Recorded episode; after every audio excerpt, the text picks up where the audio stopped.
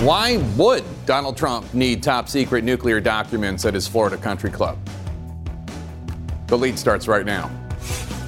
The Washington Post reports FBI agents found nuclear documents at Mar a Lago, material so secret only a tight circle knew they even existed. So, why were those documents there? And how secure might they have been from any prying eyes? Plus, Former Russian spies tell all rare insight into the inner workings of the FSB from operatives who defected from the Kremlin's secretive security agency. Plus, a veteran Las Vegas investigative reporter found stabbed to death outside his home.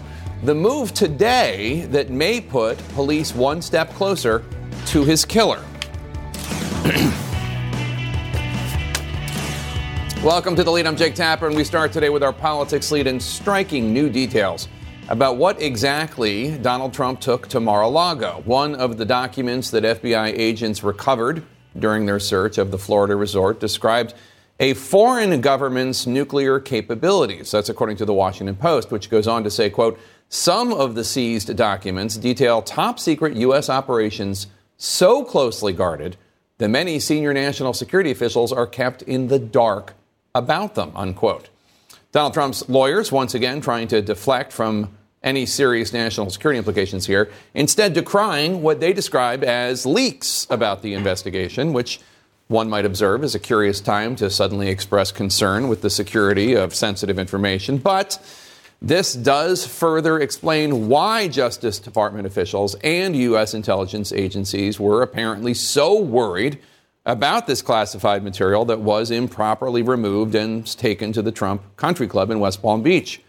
CNN Sarah Murray starts off our coverage today with the new push from lawmakers in both parties to learn more about what else the FBI seized from Mar a Lago.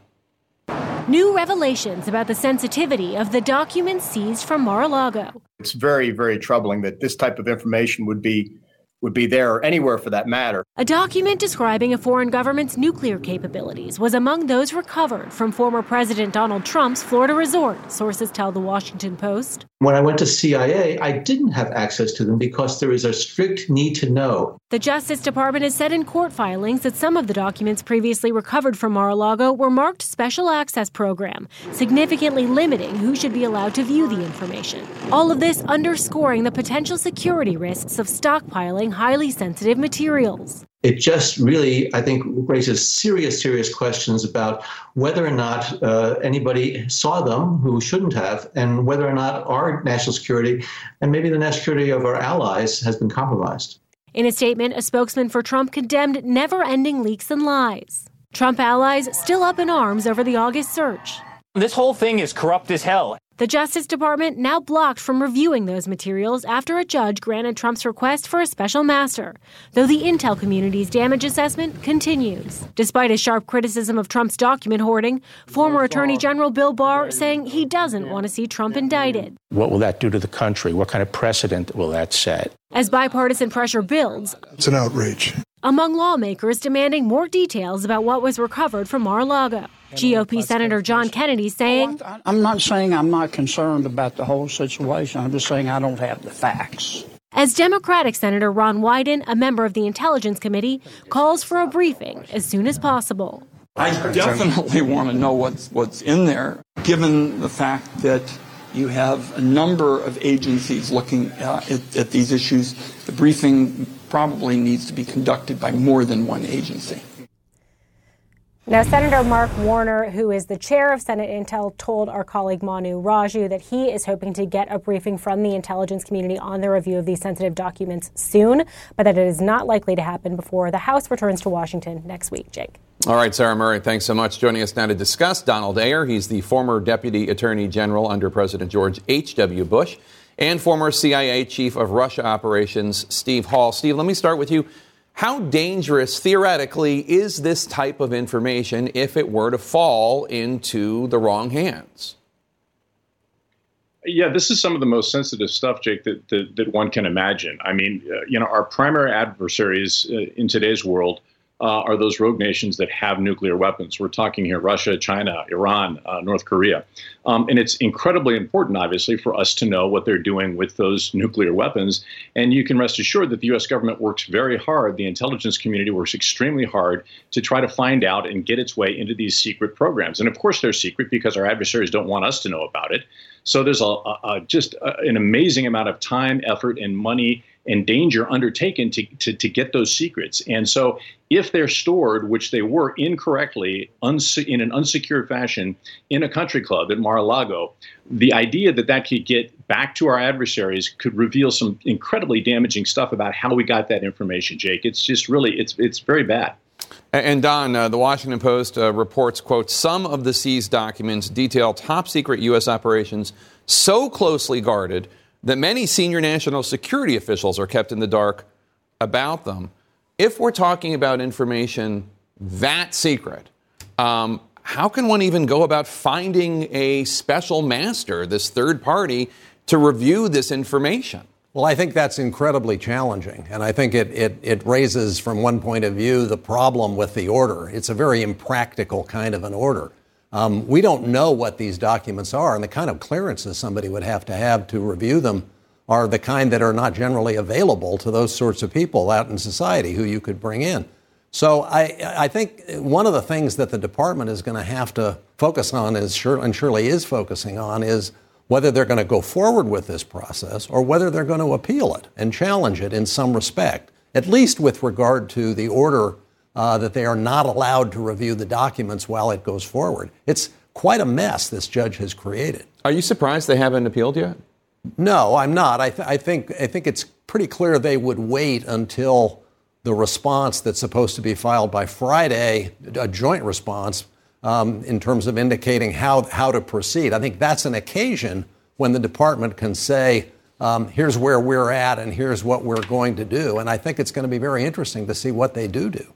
Steve, unlike you, I am no expert in spies or tradecraft, but it does seem fairly obvious to me that it's likely that foreign intelligence agencies would have targeted Mar-a-Lago just to see if there was any information they could grab information exactly like this. Am I, am I wrong? No, not at all. I mean, to answer the question that you posed at, at, the at the very top, which is, that, is there any good reason for you know for Donald Trump to have this information at a you know at a resort? And the answer is absolutely not. It's it's extremely dangerous. A number of things could have happened to this information. Donald Trump has been no. To, to be clear, we have no evidence that this has happened, but there are patterns of behavior. So Donald Trump has played fast and loose with intelligence you remember when the, the, Russian foreign minister was in the Oval Office, he talked about sensitive Israeli information. So that might be something that he's doing again, conceivably in a darker way. He could be bartering with this information to try to, I don't know, get information if he has financial difficulties.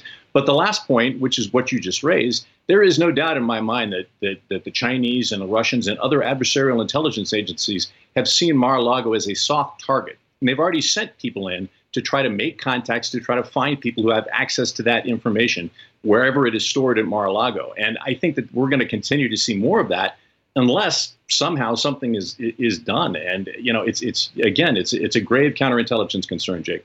And Don, um, we should note that in a statement to the Washington Post, a, a Trump attorney criticized leaks uh, about this case, saying, quote, the court has provided a sensible path forward, which does not include the selective leak of unverifiable and misleading information. There is no reason to deviate from that path if the goal is, as it should be, to find a rational solution to document storage issues which have needlessly spiraled out of control. Now, leaving aside this document storage issues, uh, belittling of the situation, um, does he have a point about the leaks? Uh, look, I'm, I'm, a journalist. I'm always pro leak. I want as much information out there as possible. Uh, but we've also heard Judge Cannon talk about leaking in her in her ruling. Well, I don't. I don't think we know. You know, I certainly don't, and I don't. I don't know who does have any idea what the source of any leaks is. Sure. I think giving a lecture to the Justice Department about leaking when there's no indication that they've leaked anything um, seems to me to be quite inappropriate. I totally take exception to the argument that the judge has laid out a sensible path. I think you've heard in the commentary many experts have made over the last few days. This judge's opinion is an abomination. This judge had no business getting into the question in the first place unless there was some substantial reason to think that equitable uh, involvement in it was needed, and there was none. Nobody said the Justice Department had done anything wrong. Um, and so I think, you know, where we now are is in an inappropriate place with the department enjoined from looking at its own documents for purposes of uh, criminal investigation. That, that's a place we should not be and we can't be for any length of time. That's the big question for the department is are they going to take some action, i.e. appeal, in order to address that, or are they going to go the different way and think on all the facts they can make do, get through it in a somewhat limited time period, and at least have the benefit of having the public look and see, well, here's another person. They looked at it, there was nothing going on, and now it can go forward. Mm-hmm. These are really hard calls the department has to make. And Don, uh, you're a former Deputy Attorney General for George H.W. Bush. Uh, I want to get your reaction to something we heard from uh, Donald Trump's former Attorney General, Bill Barr, earlier today. Take a listen. Do you indict a former president? What will that do to the country? What kind of precedent will that set? Mm-hmm. Will the people really understand that this is not, you know, failing to return a library book, that this was serious? And so you have to worry about those things. And I hope that those kinds of factors will incline the administration not to indict him, because I don't want to see him indicted mm-hmm. as a mm-hmm. former president. To be clear, it's a political decision to indict him or to not indict him. What do you think?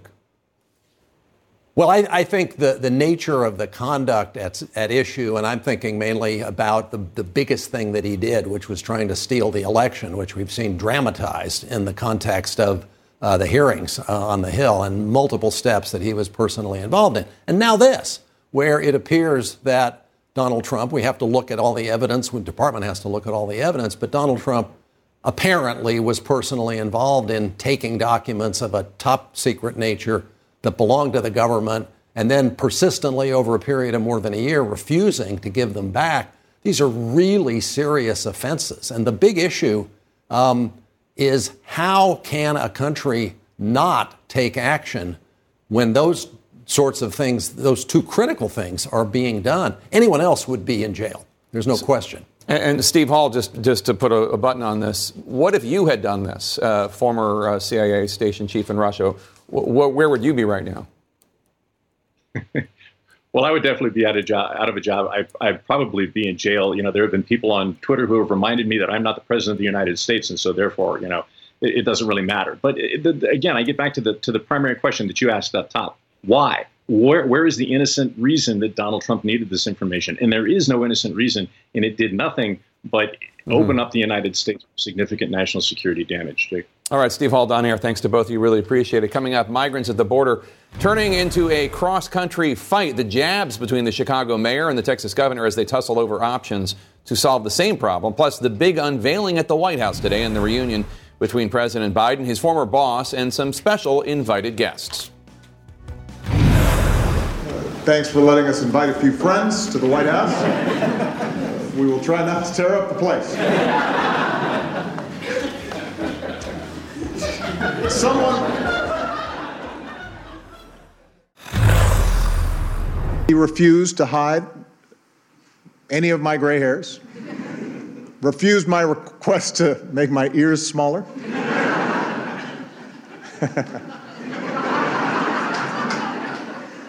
he also talked me out of wearing a tan suit, by the way.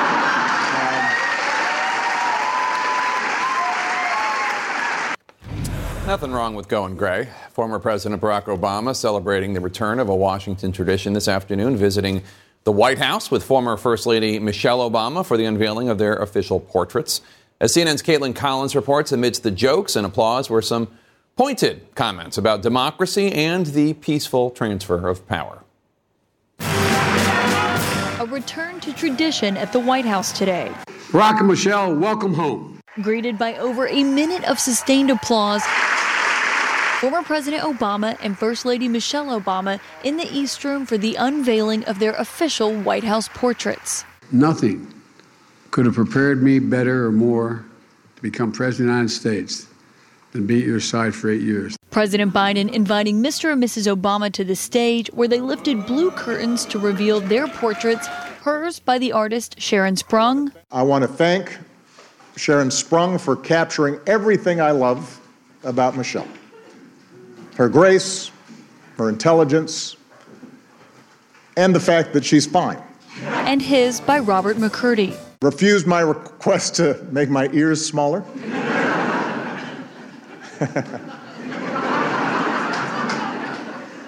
he also talked me out of wearing a tan suit, by the way. The 44th president then growing serious. Presidents so often get airbrushed, even take on a mythical status, especially after you've gone and people forget all the stuff they didn't like about you. Presidents and first ladies are human beings like everyone else. We have our gifts, we have our flaws. The last time a sitting president invited his predecessor for a portrait unveiling was a decade ago. That when you are wandering these halls as you wrestle with tough decisions, you will now be able to gaze at this portrait and ask, what would George do? The long-standing tradition was put on hold when Donald Trump occupied the Oval Office and declined to host Obama, who had little interest in attending a ceremony organized by his successor. It means so much to come back to friends. With no direct mention of Trump today, Mrs. Obama emphasized an unmistakable message saying these traditions matter. You see, the people, they make their voices heard with their vote. Um, we hold an inauguration to ensure a peaceful transition of power. And once our time is up, we move on. The former First Lady also noting her own historic role. A girl like me, she was never supposed to be up there next to Jacqueline Kennedy and Dolley Madison. That is what this country is about. It's not about blood or pedigree or wealth. And Jake, one question that has been raised to the White House in recent days is whether or not President Biden would host former President Trump once his portrait is ready. They have declined to answer that question, instead referring it to the White House Historical Association, which commissions these portraits. Jake. All right, Kaitlan Collins at the White House for us. Thanks so much. Coming up next, they worked undercover as spies for Russia. And now they're taking CNN inside the operation and sharing why they believe they were recruited by the Kremlin. Stay with us. Topping our world lead, Europe's biggest nuclear power plant may have to shut down following an assessment by United Nations nuclear watchdog group. A top Ukrainian official says it's clear security at the Russian occupied Zaporizhia nuclear power plant in southeast Ukraine is, quote, deteriorating. As a top U.S. official echoes those concerns and says Russia is exposing the world to a possible, quote, nuclear catastrophe. CNN Sam Kiley is south of the plant in Odessa, Ukraine. Sam, how reliant are Ukrainians on the power generated from this plant? well, at its peak, uh, and that's with uh, all six reactors, or when the, the whole uh, power plant, the largest in Europe, is operational, that's one fifth of the electrical generating capacity for the whole of Ukraine in peacetime. Of course, that's much reduced at the moment with only two reactors functional. And now we have this problem with periodic and frequent now disconnections, Jake, with between uh, the main power grid. That's the incoming grid, I should stress, rather than the product. This is the incoming supply of electricity to work the cooling systems for the nuclear reactors. Now, they have been periodically severed. Uh, certainly, with the reactor number six was shut down the other day. In fact, during the visit of the uh, UN inspectors, there's now concerns that the, lines connecting the nuclear power station to the nearby th- traditional power station from which it drew the power for these cooling systems are now being cut, resulted resulting rather in the Ukrainians saying they may have to shut down all nuclear reactors there uh, and effectively mothball that power plant. But that would be a strategic disaster for them. Sam, senior U.S. officials are telling CNN that Ukraine, the Ukrainian forces, are well on their way uh, to making gains in the south, targeting uh, the ambitious goal of taking back most of the Kherson region by the end of the year. Do you think that's a realistic goal based on your assessment of the situation? Uh, yeah, I think they've probably been watching CNN. We've been producing, uh, we've been reporting on the incremental gains now for about uh, a little over a week, Jake. In the first 24 hours, they, the Ukrainians captured or recaptured four small villages. The uh, president then of Ukraine then announced another couple of villages were captured. One shouldn't overemphasize the significance of these ret- uh, relatively small gains, though, because, as you rightly point out, the target here is Kherson. They do hope to achieve uh, capturing that, recapturing that by uh, by Christmas. Uh, but that is going to be harder and harder as this whole campaign wears on because, of course, there's a very large number of civilians concentrated in that location. But elsewhere in the country, we've also seen some in- in- incremental gains around the city of Kharkiv and elsewhere in the east, Jake. All right, Sam Kiley in Ukraine. Thank you so much. Now, in Russia, today, Russian President Vladimir Putin said Russia has, quote, lost nothing, unquote, in its brutal, unprovoked war on Ukraine and the innocent people of Ukraine. But Intelligence from the United States shows Russia has a severe troop shortage. And the United Kingdom estimates that they've lost more than 25,000 soldiers, the Russians. Unsurprisingly, that nation, with a knack for deception, refuses to verify those numbers, or any numbers, really. CNN's Matthew Chance investigates the Kremlin's secretive security service for us now, known as the FSB, and a string of recent defections from its normally tight lipped ranks. Вот так вот мы живем в лагере. This is where we sleep. This is how we live, Mikhail says. As the Russian political activist turned FSB informant shows us around the Dutch refugee center, where he's now seeking asylum. Чего я хочу от будущего? All I want for the future is a positive, normal life, he says, without any more of these adventures. It was as a young opposition campaigner that Mikhail, seen here at an anti government protest in Russia, caught the attention of the Kremlin's security service, the FSB. His later work for Alexei Navalny, Russia's most prominent jailed opposition leader, must have made him particularly valuable. But he was originally targeted to be turned, he told me, with FSB threats И знают, что я уклоняюсь от призыва. They knew I was avoiding military service and gave me a simple choice either to cooperate with them or go to prison for years. Basically, I was threatened, and as a 19 year old student, very frightened. There are so many stories, even videos, of people being abused in prison. To even think about that is scary. You were working with Navalny, there's pictures of you working quite closely with him. What kind of information did you give the FSB about him? I wasn't his close friend, so I couldn't give them information specifically about him. I was just working in a regional office, so they were more interested in when we were planning to hold meetings or protests, and of course, what kind of investigations we were conducting. We even cooperated on some of these investigations. Following any media outcry, the FSB would either imprison or protect a particular official. But as well as keeping tabs on activists inside the country, the secretive Russian security services also appear to have been stepping up surveillance of Russians living abroad. Mikhail says the FSB pulled him out of Russia and sent him to the former Soviet Republic of Georgia to infiltrate the growing expatriate community there, escaping repressions at home, alongside a network of other FSB informants already in place. Informants like Vsevolod, another young political activist who says the FSB also threatened him with prison unless he sent detailed reports from Georgia on what Russian opposition figures there were thinking. Specifically on the Ukraine war launched in February this year, which forced many Kremlin critics into exile. And the FSB's informant operations, he tells me, into overdrive. What does that say to you about what the fears are in Moscow, about what could happen uh, in the future? What are they frightened of? Russian special services are very well aware of our history. When a huge Russian immigrant community emerges abroad, where people speak freely to each other, work on projects together, help Ukrainian refugees, and basically create a mini Russia abroad, which is not under the control of FSB, they are afraid that history will repeat itself. In 1917, Lenin came to Moscow and started a Russian revolution, and they are terrified the regime will be threatened once again by war. It was their opposition to the war, both Vsevolod and Mikhail say finally compelled them to turn their backs on their FSB handlers. Mikhail even appeared on Georgian television, berating the Russian regime for which he had spied. I texted the FSB guys and told them that they had started this war, that it was horrible.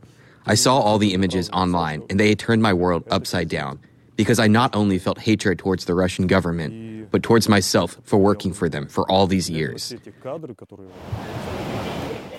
It is self hatred and a deep sense of guilt for the lies and betrayals he says he was forced to make.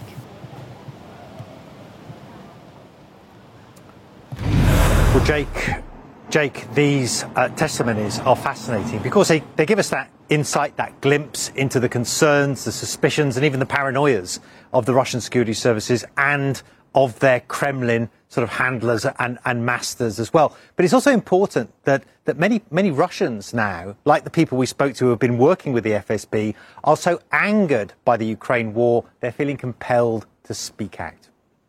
All right, CNN's Matthew Chance for us. Thank you so much. Coming up next, one woman's agonizing decision complicated by new laws in her state as she carried a child that doctors said would die after delivery. Stay with us. In our health lead, we are now going to take a look beyond the politics of the coast to coast fight over abortion rights at the consequences of the new laws passed in the wake of the Supreme Court decision striking down Roe v. Wade.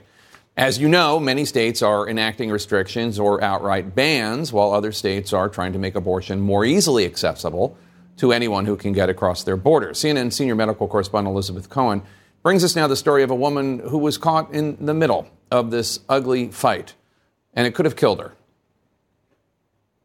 Kaylee Despain got married in Marble Falls, Texas, right out of college. What were your plans for having a family? Oh man, we wanted kids like right away. Late last year, Kaylee, a third grade teacher, and her husband, Cade, an electrician, were thrilled to learn she was pregnant. But about four months later, at a doctor's appointment, he said, This is what a normal heart looks like, but this is what your baby's heart looks like. And he was missing heart chambers. Her medical records show more. The fetus had an extra set of chromosomes, a severe brain defect, a severe heart defect, and his lungs were too small. Dr. Leah Tatum is a spokesperson for the American College of Obstetricians and Gynecologists. If the fetus develops to term, that fetus will deliver and ultimately that baby will suffocate and pass away. Kaylee's doctor was clear. When he's born, he's going to suffocate to death. He may live for a few minutes, he may live for an hour, but he is going to die. Her doctors said they could not perform an abortion, noting in her records termination is not legal in the state of Texas. I remember her saying, you know, the course of action that I would have taken with a patient a year ago would be to advise them to terminate. She said that is the safest course of action for you, and it's the most humane course of action for him. And I just remember being so angry and shocked in that moment that I'm being told that my child's not going to survive and that I have to carry him to term no matter what. And carrying him to term could have put Kaylee's life in danger. She was at high risk for several potentially deadly pregnancy complications blood clots, preeclampsia, and cancer because of an abnormal placenta. Texas law allows for abortion if the mother has a life threatening physical condition that places her at risk of death or substantial impairment. But Texas lawmakers haven't spelled out exactly what that means. They're extremely vague. They don't spell out exactly the situations when an abortion can be provided. I would say it's the opposite. They're extremely restrictive and broad. They threaten criminal penalties against physicians. They threaten medical, to take someone's medical license away. The Despains were faced with a choice. Kaylee could risk her life and give birth to a baby who would die quickly, or go out of state and have an abortion. How could you be so cruel as to pass a law that you know will hurt women and that you know will cause babies to be born in pain? He was going to die a painful death.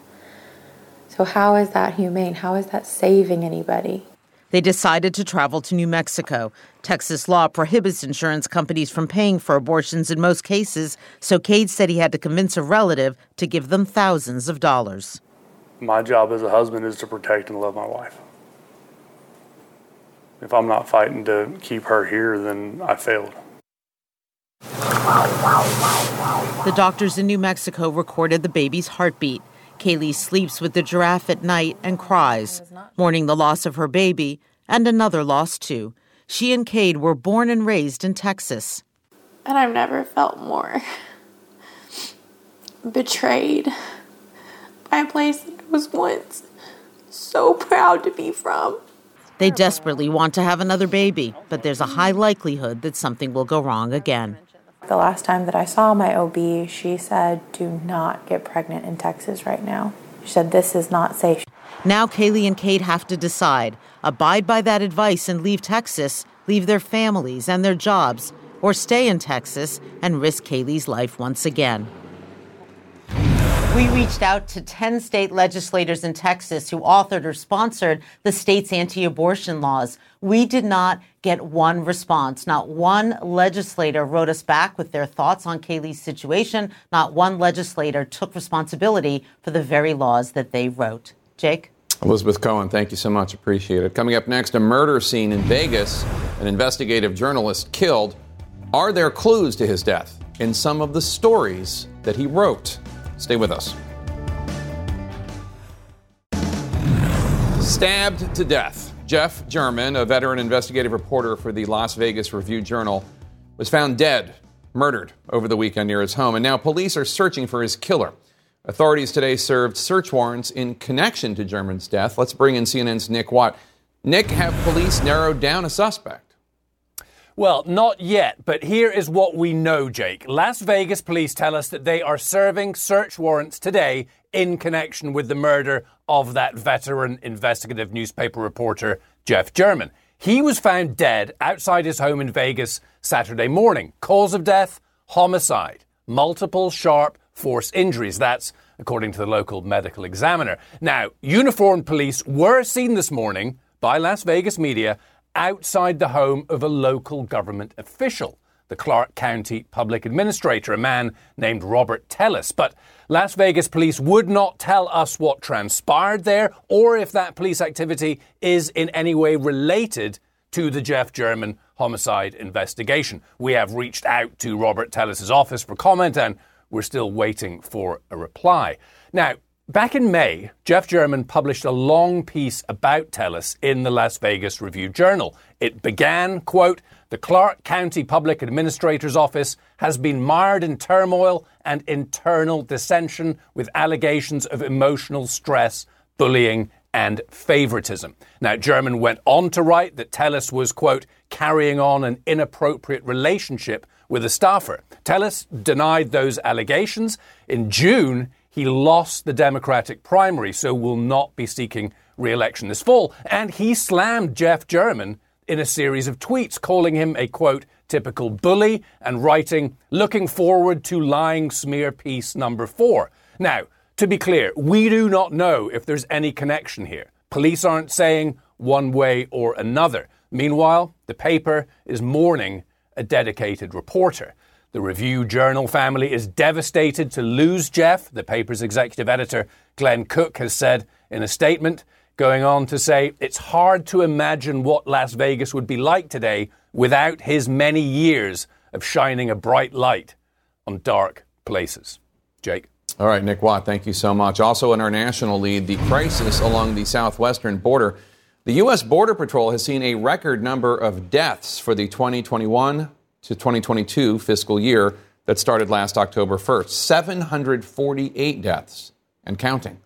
This news comes as Republican Texas Governor Greg Abbott continues to ship migrants to cities with Democratic mayors and continues to therefore add new Democratic critics to his ranks. For weeks now, on Abbott's orders, thousands of migrants who reach the U.S. border, many of them seeking asylum, have been put on buses and sent to places such as New York City or Washington, D.C., or more recently, Chicago. CNN's Omar Jimenez is there. We're also joined by CNN reporter Priscilla Alvarez, who covers border issues for us. Omar, first to you, the Democratic mayor of Chicago, Lori Lightfoot. She's calling Governor Abbott a man without any morals. Yeah, Jake, a man without any morals, shame, or humanity to get her full statement in there, and uh, she's not one to spare the details on that. This goes back to about a week ago when dozens of migrants began arriving by bus here in Chicago, and another 50 came on Sunday, so a little over 100 at this point. And Mayor Lightfoot says she's been in constant contact or regular communication with people on the ground in Texas, but that Governor Abbott hasn't been one to cooperate or coordinate, and in doing so, is helping manufacture a human crisis. Take a listen. This is not a governor who wants to col- collaborate and, and, cooperate with us. There's a way to do it. It's real simple. Pick up the phone, send me an email, work through third parties. Um, I'd love to see that because that to me would show that he's, re- importantly, that he's regarding these folks as human beings who are deserving of respect and dignity and not treating them just like freight to be shipped across the country. And in the near future, Mayor Lightfoot says that Chicago is going to continue being a welcoming city for these uh, migrants, offering food, shelter, medical care if necessary. But as you can imagine, Governor Abbott's office has not been happy with the statements coming out of Lightfoot's office. And I want to read a little bit of a statement that his press secretary put out saying instead of lowly personal attacks on the governor and complaining about a few dozen migrants being bused into her sanctuary city, Mayor Lightfoot should call on President Biden to take immediate action to secure the border, something the president continues failing to do. Again, in his words. Now, Customs and Border Protection has seen record numbers of migrants along the southern border. And it's also important to note that uh, you can a lot of these migrants can come to Chicago even if they're not bused. But of course, it is a dynamic that the city of Chicago continues to expect from the state of Texas. Priscilla, let me bring you in because you have new numbers about the deaths along the southwest border. That's right, Jake. This might be the deadliest year, the deadliest fiscal year. A Homeland Security official now tells me that so far this fiscal year, there have been 748 deaths along the southwest border, and that is still with a month to go in the fiscal year. Now, to compare, last fiscal year there was 557 deaths and 247 deaths in fiscal year 2020. Now, remember, migrants often pass through treacherous terrain, dangerous waters, and sometimes fall off the border barrier when crossing from Mexico to the United States. And that really came into focus last week when eight bodies were recovered from the Rio Grande in what was a mass drowning incident. Now, immigrant advocates say that it is U.S. border policies that sometimes lead migrants to take even riskier journeys.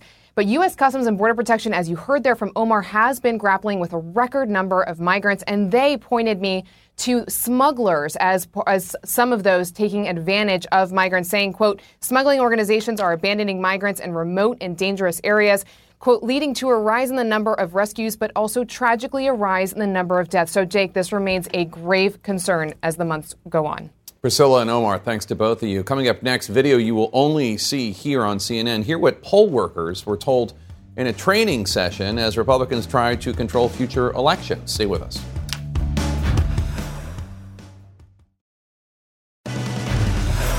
Welcome to the lead. I'm Jake Tapper. This hour, California is baking under record breaking temperatures well into triple digits. Plus, a hurricane is threatening to keep relief at bay.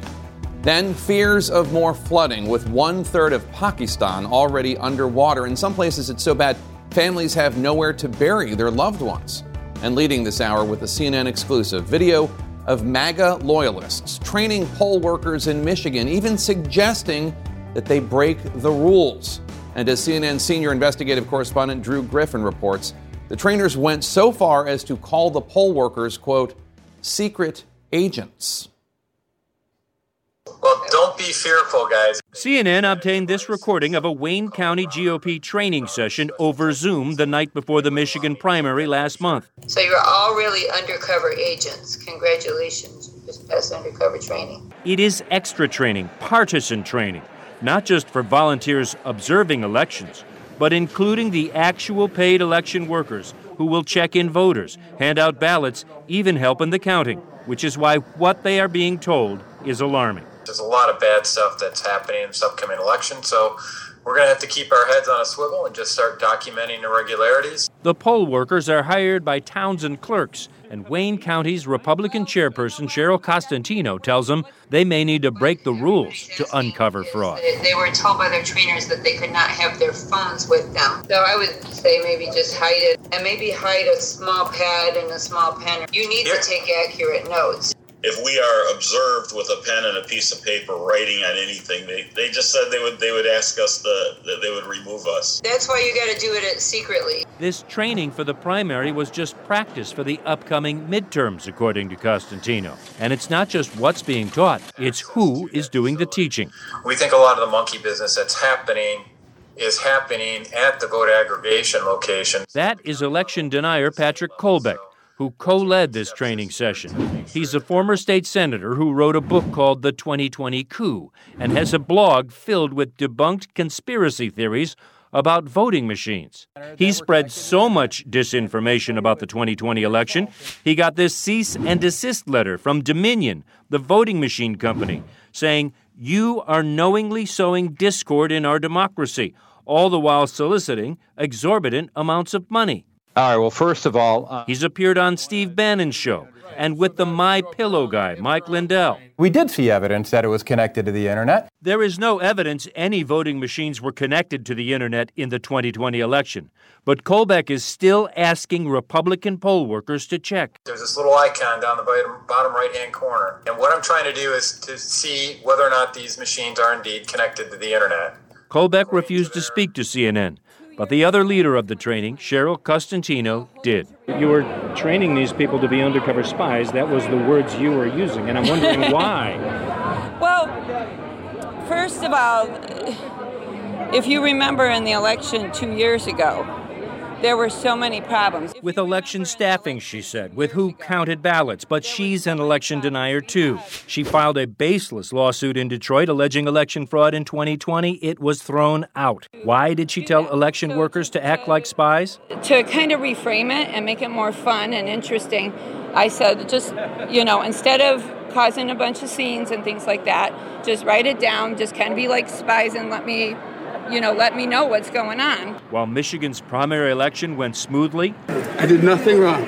A poll challenger affiliated with Colbeck and his training was thrown out of Detroit's ballot counting center for repeatedly getting too close to workers. I told them that they were breaking the law. What's happening in Michigan is happening across the nation. Attempts are underway to make sure the ultra MAGA run the election process, from poll workers all the way up to candidates for Secretary of State and Attorney General. Trump attorney Cleta Mitchell has led seminars in eight swing states, all under the presumption Democrats cheat.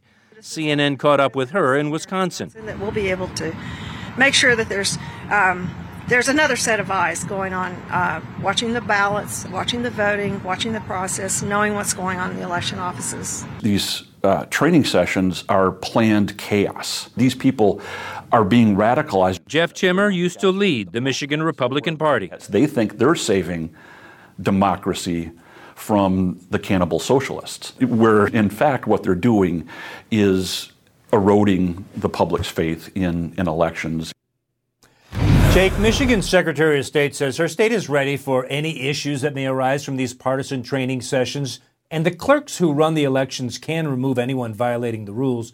But on a more positive note, and there is one here, those same clerks are telling me that most of the distrust of the electoral system is born of ignorance, as we've seen so many times. And when these suspicious workers actually get in there and get their feet wet and see how elections are run, According to the clerks, they generally become believers in the system. Let's hope so. Let's Jake. hope so. Drew Griffin, thanks so much. I want to bring in the Minnesota Secretary of State, Democrat Steve Simon. Thanks so much uh, for joining us. What's your reaction to hearing these Republican individuals suggesting that poll workers break the rules uh, for presumably the upcoming midterm elections? It is deeply, deeply disturbing. I think CNN's done a public service here, just warning all of us uh, who do elections to be on the lookout for this. I have no problem with any political party or political movement organizing folks to show up to be election judges. In Minnesota, we need 30,000 people to step up and do that. But the rule is you got to leave your politics at the door. And in Minnesota and in most states, we make our election judges or poll workers literally swear an oath to be fair and impartial. If you can do that, doesn't matter what your politics are. If you can't, if you throw sand in the gears, if you interfere, if you interrupt, if you disturb, that's a problem, and people can and should be removed. And we should make it clear there, there's a there's a difference between partisan poll watchers, which Democrats and Republicans regularly engage in, and that helps build confidence in the process, and paid poll workers who are supposed to be nonpartisan while doing their jobs. So you're the top election official in Minnesota, which is regularly a battleground state. What do you see as being the long term effect of this type of training on the ability for states to conduct fair elections? Are you concerned that the public's faith in elections uh, is going to keep being eroded? I am concerned that this is one example among many in the past, and unfortunately, probably several in the future, where people are going to try to blur the line that you just mentioned.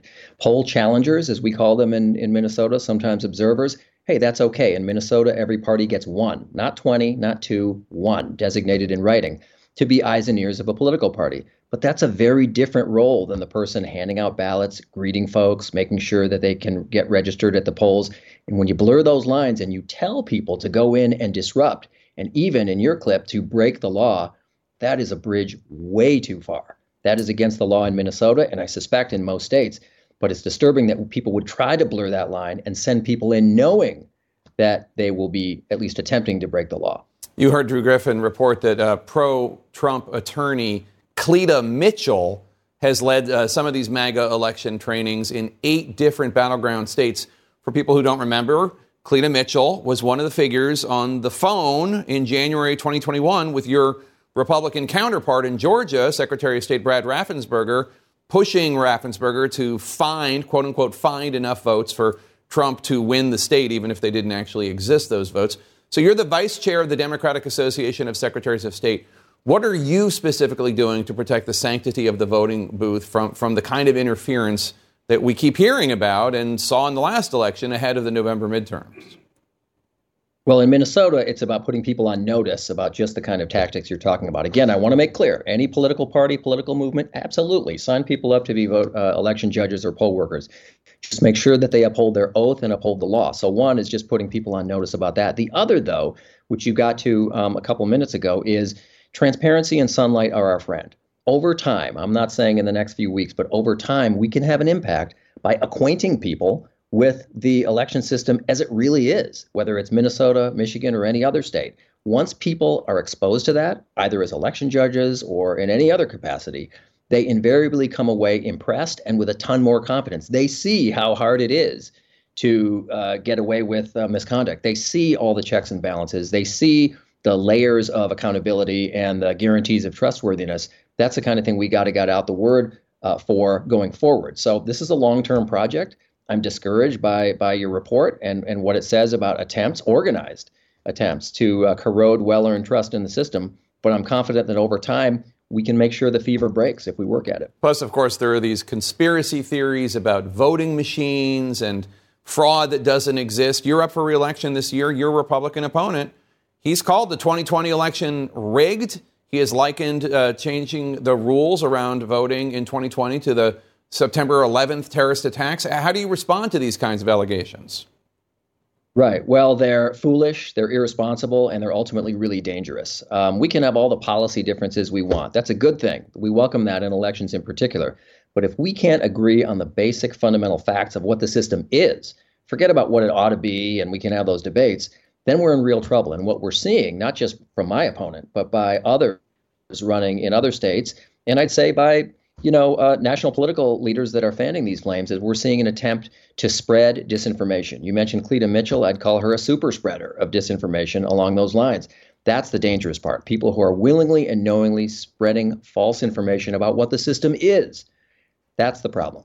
Minnesota Secretary of State Steve Simon, thanks so much for your time today. Coming up, even a pardon from Donald Trump cannot completely protect Steve Bannon from his latest legal troubles. Plus, with just about two months until the midterm elections, top Republicans are turning their fire upon one another. And it's all about the money. Stay with us. Continuing with our politics lead, new legal trouble for Trump ally and former White House chief strategist Steve Bannon. Bannon is expected to surrender to authorities in New York tomorrow morning. to face state charges related to his fundraising effort to build a wall along the southern U.S. border. Not surprisingly, Bannon denies doing anything wrong. CNN's Kara Scannell is in New York. Kara, uh, Bannon once faced federal charges related to the border wall scheme. President Trump ultimately pardoned him. Fill us in on what charges Bannon's facing now from the state of New York.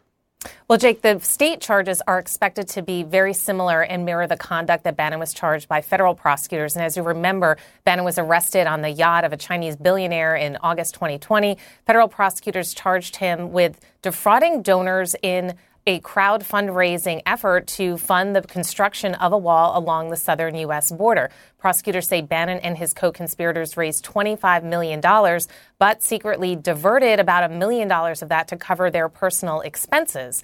Now, former President Donald Trump pardoned Bannon on his final days in office, but a presidential pardon does not affect state charges and because Bannon was charged, but his case never went to completion. He didn't plead guilty. He didn't, um, you know, go to trial uh, that prosecutors and former prosecutors tell me that doesn't um, mean that he, it, means he doesn't have this issue of double jeopardy like we saw with Paul Manafort.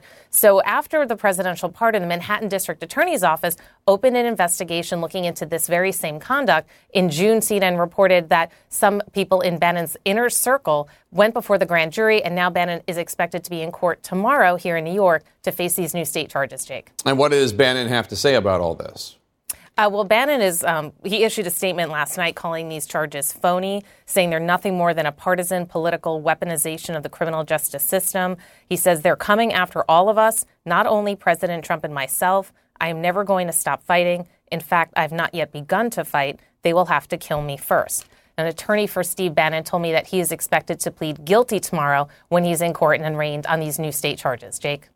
A reasonable statement, as always, from Mr. Bannon. Kara Scannell, thank you so much. With us now, conservative attorney George Conway. You're going to have to kill me first. It's quite a statement. He's well, very dramatic. Uh, he, he enjoys the drama. Yes, that is fair to say. What do you make uh, of the case itself uh, as a legal matter? As a legal matter, it just it should be probably just a carbon copy of the federal case. I mean, the federal case alleged, in essence, that they were making they were making representations to the public and people who were giving, they were soliciting money from that 100% of the money would go to building a wall, which wasn't true. They were lining their own pockets. And the, and the federal indictment brought by the Trump Justice Department was very emphatic about that. And one of the things about committing fraud in the 21st century, a nationwide internet fraud in the 21st century, is you can be charged by the federal government for wire fraud in any federal district, and you can be charged for state fraud in any state. And so that's what's happened here. They just went down the street to the, to the you know, the, it, they're just going to, the, down the street at the Manhattan DA's, office and they took the same charges. And the same people who are being uh, alleged to have been defrauded are, and by the same people, uh, um, it's the same case. Because people, presumably people in New York, in New York paid yes. money. And so, like so the federal, yes, the federal. So anyone, yeah. can, so anyone, any state could do that as long as somebody Correct. in that state gave money, right. they can do it. Um, some of Bannon's uh, collaborators have, have pleaded guilty already in the federal case, which would seem to, uh, again, I'm no lawyer, I don't know, but that doesn't seem to bode well for Mr. Bannon. No, it doesn't. And, and I suspect that the state prosecutors have been in touch with the federal prosecutors and about getting um, these people who have pled guilty to testify in the state case um, because they could be they could that could be used to lighten their sentences in the federal court. So they have every incentive to, to testify as to what they did. They've already been convicted and they actually could get some leniency. I don't know that for a fact, but it would make, make a lot of sense. So he's, he's in a lot of trouble. Um, I, I, do want to get your reaction to the piece that Drew Griffin did in the previous block about the poll workers being trained by MAGA folk uh, like Cleta Mitchell and others, uh, in which uh, we, we have some uh, suggestion people are told to you know bring in devices that they're not allowed to bring in, break the rules. Uh, what do you think of all that? Uh, it's um, profoundly disturbing. I mean, it's it's as though the, the MAGA Republicans are, have taken to heart what Trump has been saying um, that has been apocryphally uh, attributed to Stalin that what matters is who counts the votes and not who votes. And that's it's just incredibly disturbing. Not only are they setting themselves up to setting up um, the possibility of malfeasance by people manipulating the vote, but also the ability to make uh, false ac- more false accusations about the election process by putting these people there. And if they are thrown out for violating the rules um, by using their cell phones or their pens and paper, um, they're going to get thrown out and they're going to pretend that they're the victims and they're going to make false out- accusations that they were thrown out as part of a conspiracy. Yeah. It's just very disturbing and it undermines, you know, greatly undermines the, the, the process and, and the public's confidence in it. Mark Meadows' legal team is in court today challenging the House Select Committee investigating January 6th, uh, challenging their subpoena. Uh, the first hearing held in the case, uh, and the judge promised a quick decision, but midterm elections coming up really just in a matter of days.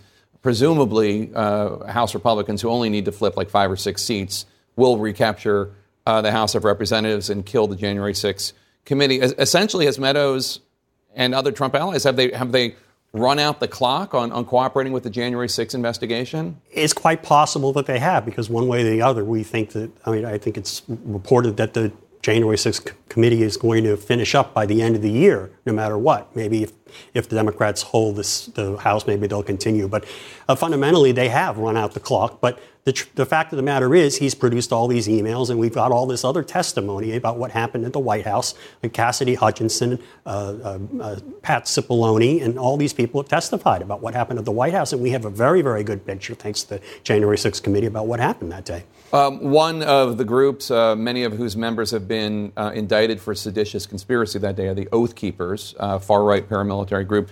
The Anti Defamation League has published an analysis of the 38,000 names uh, on the membership list for the Oath Keepers. Uh, the ADL reports, quote, a review of these membership lists revealed that while there are many members of law enforcement, military, and first responders in the membership rolls, there are also elected officials, government employees, teachers, religious figures, and businessmen, among others. Um, I mean, I, am sure that there are plenty of people out there who would say, yes, this extremism has been mainstream for a long time. We're just now waking up to it. What do you think? Uh, it, it is a problem. I mean, the fact of the matter is, it's it's not just. I mean, it, it's hitting mainstream main Main Street America. That, that this kind of extremism, people are trying to to they make false election charges. They make they make um, uh, they're, they're, threatening violence, and it's just very disturbing. Particularly the number of I think there were 300 uh, law enforcement officers that were who were on the list, and that's very disturbing. I mean, it raises questions that or that continue to be raised as as we saw with the George Floyd. Um, situation where you know do we are we properly screening law enforcement officers but again it's the fact is that we're seeing people from all walks of life show should they showed up on January 6th and they're showing up on these lists. It's just very disturbing. All right, George Conway, thank you so much. Always good to see you. Appreciate it. Coming up next, Pakistan's deadly flood catastrophe, the desperate lengths survivors are going to find dry land just to bury their loved ones. Stay with us.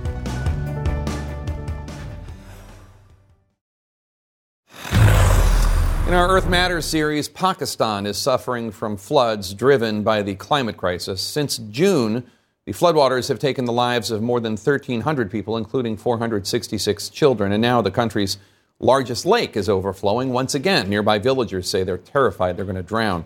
CNN's Anna Coren reports now on the families unable to find enough dry land to bury the dead. A warning for you uh, some viewers might find this report disturbing.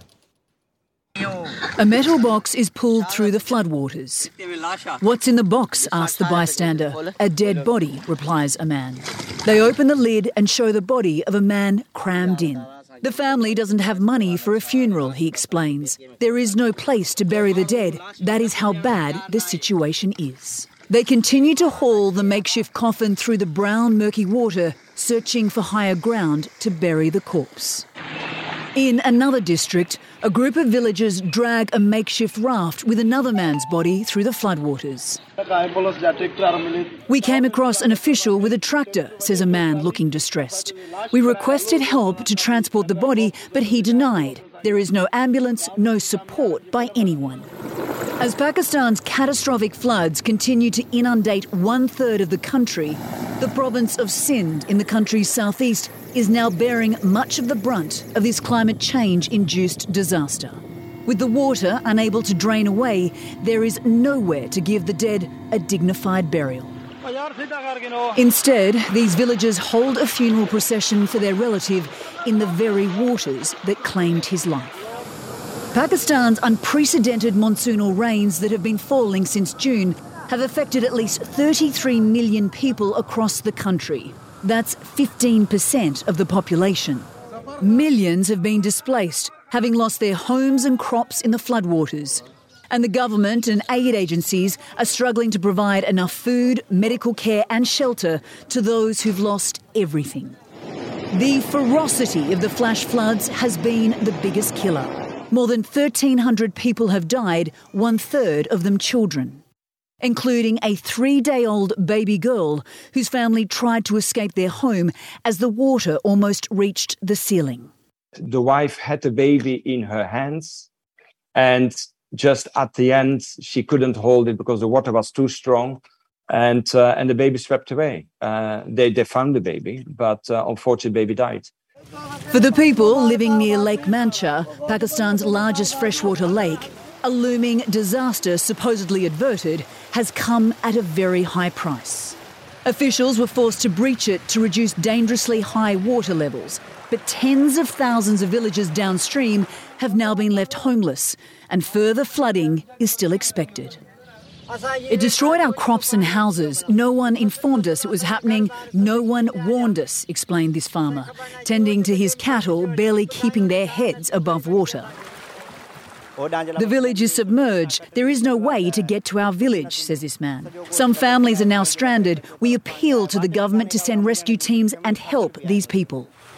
A plea to an already overstretched government grappling to deal with this unprecedented calamity. Anna Coren, CNN, Hong Kong. And our thanks to Anna Coren for that report. Could a money fight cost the Republicans the Senate in November? The latest chapter of party infighting as the midterm elections tick closer and closer. Stay with us. Senate Republicans are cash strapped, they say, and anxious about the midterm elections, multiple sources tell CNN that GOP senators are alarmed at, at, profligate spending by the National Republican Senatorial Committee, the Senate's foremost campaign fundraising arm, made more rocky by the head of the PAC, Florida Senator Rick Scott, and his ongoing feud with Republican Minority Leader Mitch McConnell. And just look at these key races. Democrats are, as of now, raising hand over fist compared to Republicans in these key states Ohio and Arizona and, Georgia. Let's bring in our panel. Ryan, let me start with you. McConnell taking matters into his own hands in a way. He, he's calling donors beyond his usual list, we're told, asking for money for his personal high spending PAC. So it has enough to shell out for high dollar campaign ads in battleground states.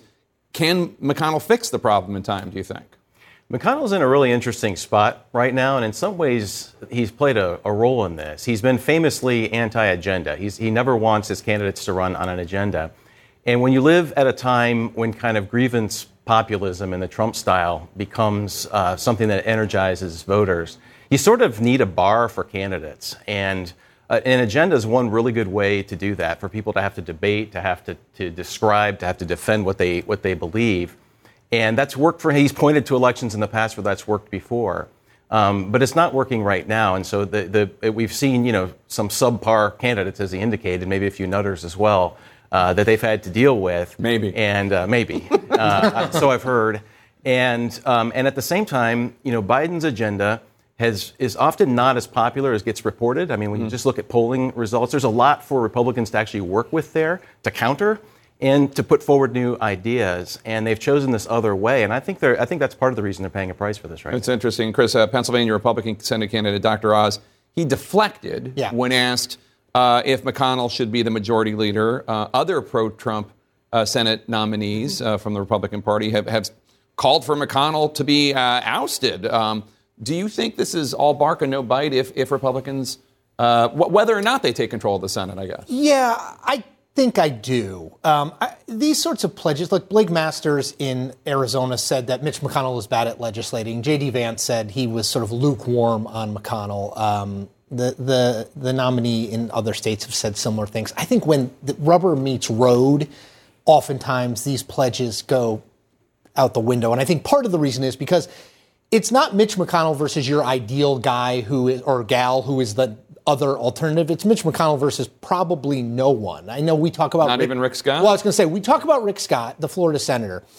I know Donald Trump has encouraged him to do so. I think Rick Scott has his eye on Donald Trump's old job, not necessarily wanting to be the Senate minority, definitely not wanting to be the Senate minority leader, Yeah. probably not wanting to be the Senate majority leader. Um, and I think, honestly, Jake, even if Rick Scott did run against Mitch McConnell, I've, I've been covering this stuff long enough to stop betting against Mitch McConnell when it comes to fights within the Republican conference. He knows his Yeah. conference well. I- I'd be skeptical if you saw a Senator J.D. Vance or a Senator Blake Masters, if they get there, voting against McConnell. They're already starting to walk back some of those pledges. Sorry, And Eva. McConnell knows the game, right? He knows that these candidates have to do what they need to do to win. So no hard feelings there. He's not mad if they're sort of distancing themselves from him. That's right. And you know, when it comes to you know November, though, they will likely probably support him. But you know, the calculus right now is that if you are trying to turn up the Republican vote, um, being allied with McConnell is not helpful. Um, let's turn to my favorite Senate race, which is the one in my home Commonwealth uh, between Dr. Oz and uh, Lieutenant Governor Fetterman. I know you've covered it. Today we saw um, Oz appearing alongside his former Republican primary rival, Dave McCormick.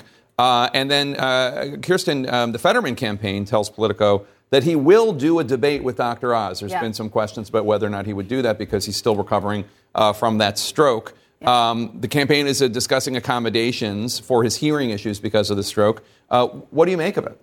Well, I think it's good that they've said that, and I- because it is a a fair attack, I think, to be coming from Dr. Oz, and um, he and Pat Toomey also came out and uh, and said basically, you know, are you not coming to debate because of your stroke, and are, are there some issues that you have?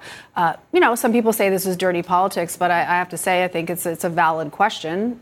Their answer is no, that has nothing to do with it. They've committed to doing some sort of debate um, in October, they've said. Um, so I think that it's important for Fetterman to do this. And what, what do you think? Because you've seen him, you've seen Fetterman up close and personal campaigning, and he's still recovering. And look, people do recover from these strokes. Mhm. He's relatively young, but it, it was it's tough for him to get out sentences sometimes.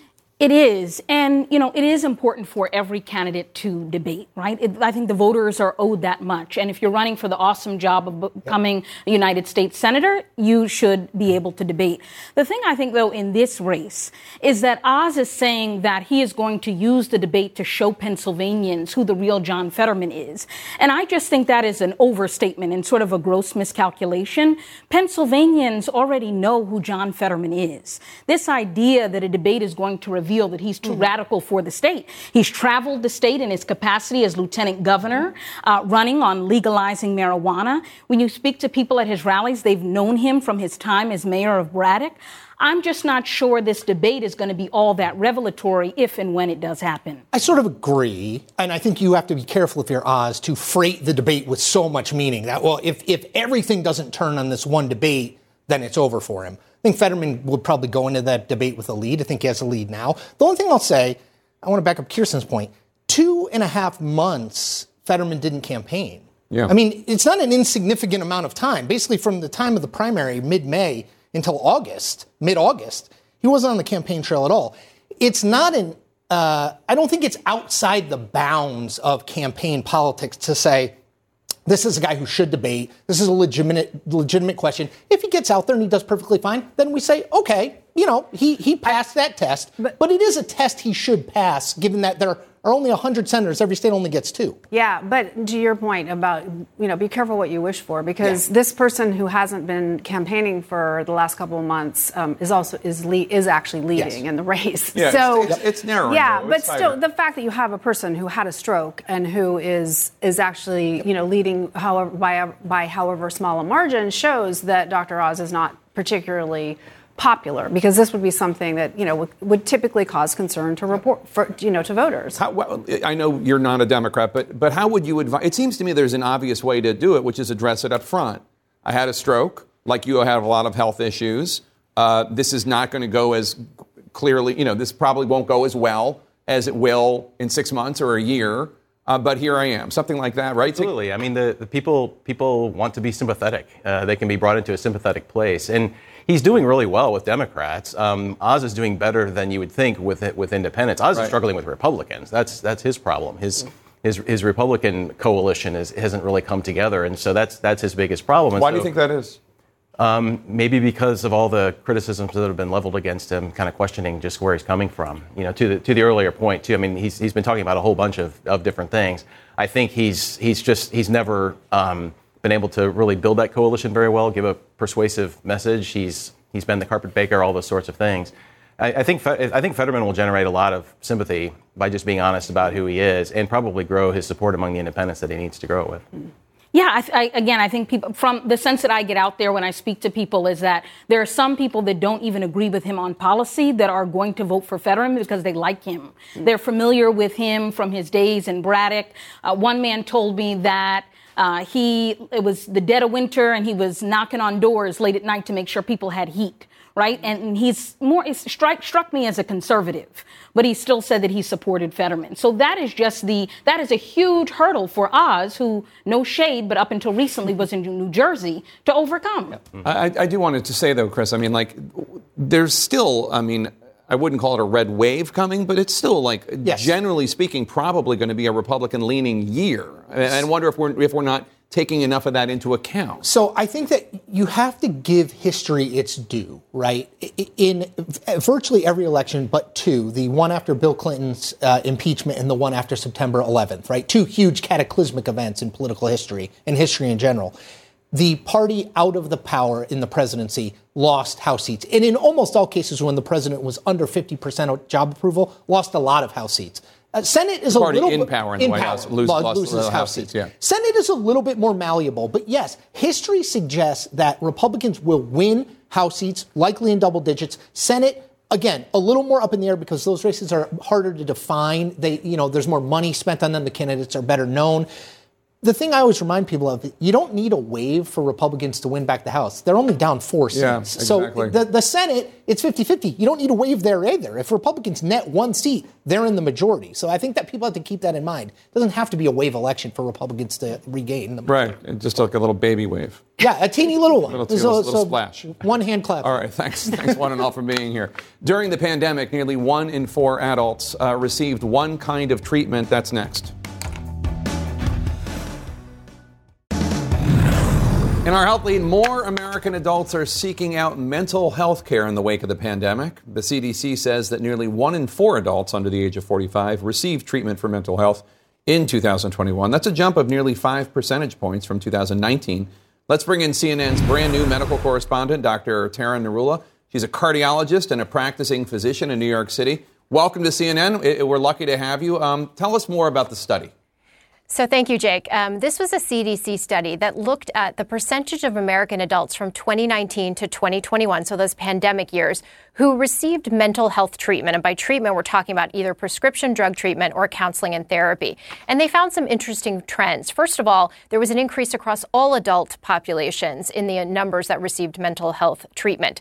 But the most significant increase, as you mentioned, was in that 18 to 44 year old population, where it went from about 18.5% in 2019 up to about 23% in 2021. There were some other interesting trends, Jake. They saw there was an increase across all parts of the country country, metropolitan areas, rural areas. There were some racial differences, so non Hispanic whites being the most likely to receive mental health care treatment. And finally, gender differences. So a big difference between men and women across every year.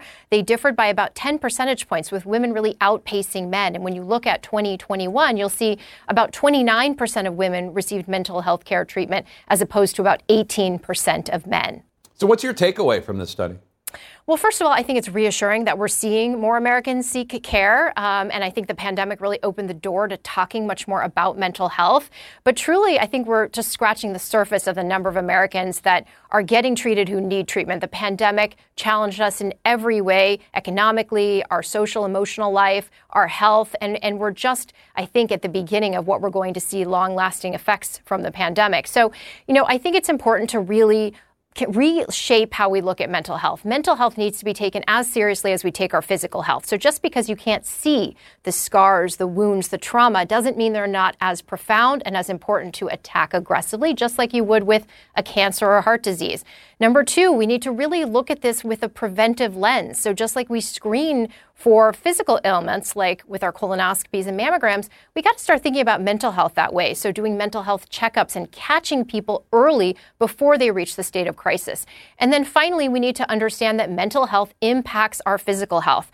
In my cardiology practice, many of my visits are spent really talking to my patients about their mental well being and explaining that that will impact their risk of cardiovascular disease. Um, so, a lot to do here uh, in terms of reframing how we look at mental health. And I assume that one of the reasons uh, that it's believed uh, that, that, it's gone up, the number in terms of people seeking mental health uh, treatment, is because access has, has improved so much because so many uh, more physicians and, and psychiatrists are willing to do telehealth on the computer. Absolutely. And I think that's the one kind of silver lining of the pandemic is the real birth of telehealth. And we are seeing many people get access through telehealth and also digital and online platforms. Um, and then I think, as I said, it's really opened the door to the conversation and taking away the stigma and the shame. And that's so, so important to do. Dr. Tara Narula, thank you so much. Good to have you again. Congratulations. Uh, and if you are looking for help, if you would like to help someone talk with a crisis counselor, don't forget you can always contact the 988 Suicide and Crisis Lifeline. You can call or text 988 uh, to uh, 988 or chat or you do the chat at the 988lifeline.org. Uh, up next, we share what may be the best video of the day, plus parts of California are the hottest they've ever been, and now a hurricane could make it harder to cool down. Stay with us. In our national lead, bracing for blackouts. A record breaking heat wave is baking much of the western United States, fueling destructive wildfires and threatening rolling power shutoffs in California. Ten places in that state setting all time high temperature records Tuesday, shattering previous daily records by more than 10 degrees in some cases. CNN's Natasha Chen joins us now live from just outside Los Angeles. Natasha, how are Californians dealing with the threat to the state's power supply? Well, Jake, they've been pretty cooperative. We're now talking about the eighth day in a row that California residents have been asked to conserve energy between 4 and 9 p.m., uh, pre cooling their homes in the daytime and then turning that thermostat to 78 degrees during those peak hours when demand is high and there's less solar energy to use. And that seemed to work actually on Tuesday. As you were mentioning, uh, this was the highest peak demand recorded in state history. And everyone got these text alerts that we can show you on screen uh, saying that, you know, we're at this level just below having to potentially use these rolling blackouts. And people really responded to that. The demand dropped off after those alerts went out. Now, we toured this uh, Burbank uh, power plant behind us just to get a sense of what they've been dealing with. This uh, unit behind us has been running 24 7. There's one that's typically only used when needed, but now is running 16 hours a day. And because of the cumulative effects of this heat wave and not having much cooling overnight, their equipment also has less chance to cool off overnight, Jake. And then, Natasha, the, the fast moving Fairview fire in Southern California, it's already killed two people as it burns in, in all directions. Um, tell us uh, how officials feel about that, how concerned they are. Yeah, Jake, it's only about 5% contained right now. Those two people who were killed were trying to flee the flames. Uh, and we are seeing that the flames are approaching federal land as well. So now they're working with federal partners to try and attack this fire. Uh, a PIO did say during a press conference to warn people who are watching the flames that this is moving so fast that people are not really able to escape the speed of the flames. So, to, to not just stand there and watch that happen. Uh, the schools there are closed, and uh, those warnings and evacuations continue to expand, Jake. All right, Natasha Chen in Burbank, California for us. Thanks so much. And our sports lead, one for the history books. Not long ago at the U.S. Open.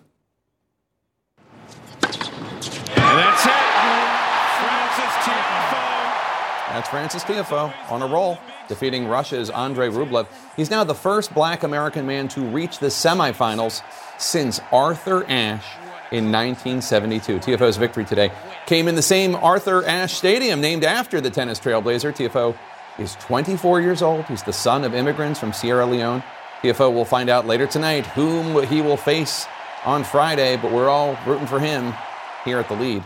You can follow me on Facebook, Instagram, Twitter, and the TikTok at Jake Tapper. You can tweet the show at the lead CNN. If you ever miss an episode of show, you can listen to the lead from whence you get your podcasts. Our coverage continues now with one Mr. Wolf Blitzer right next door in a place I like to call the Situation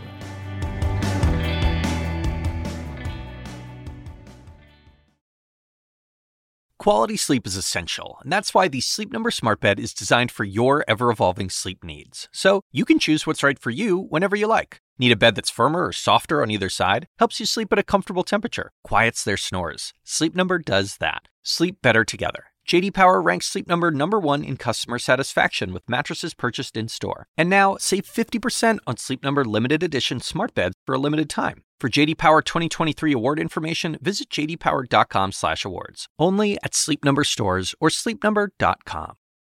I'm Dr. Sanjay Gupta, host of the Chasing Life podcast.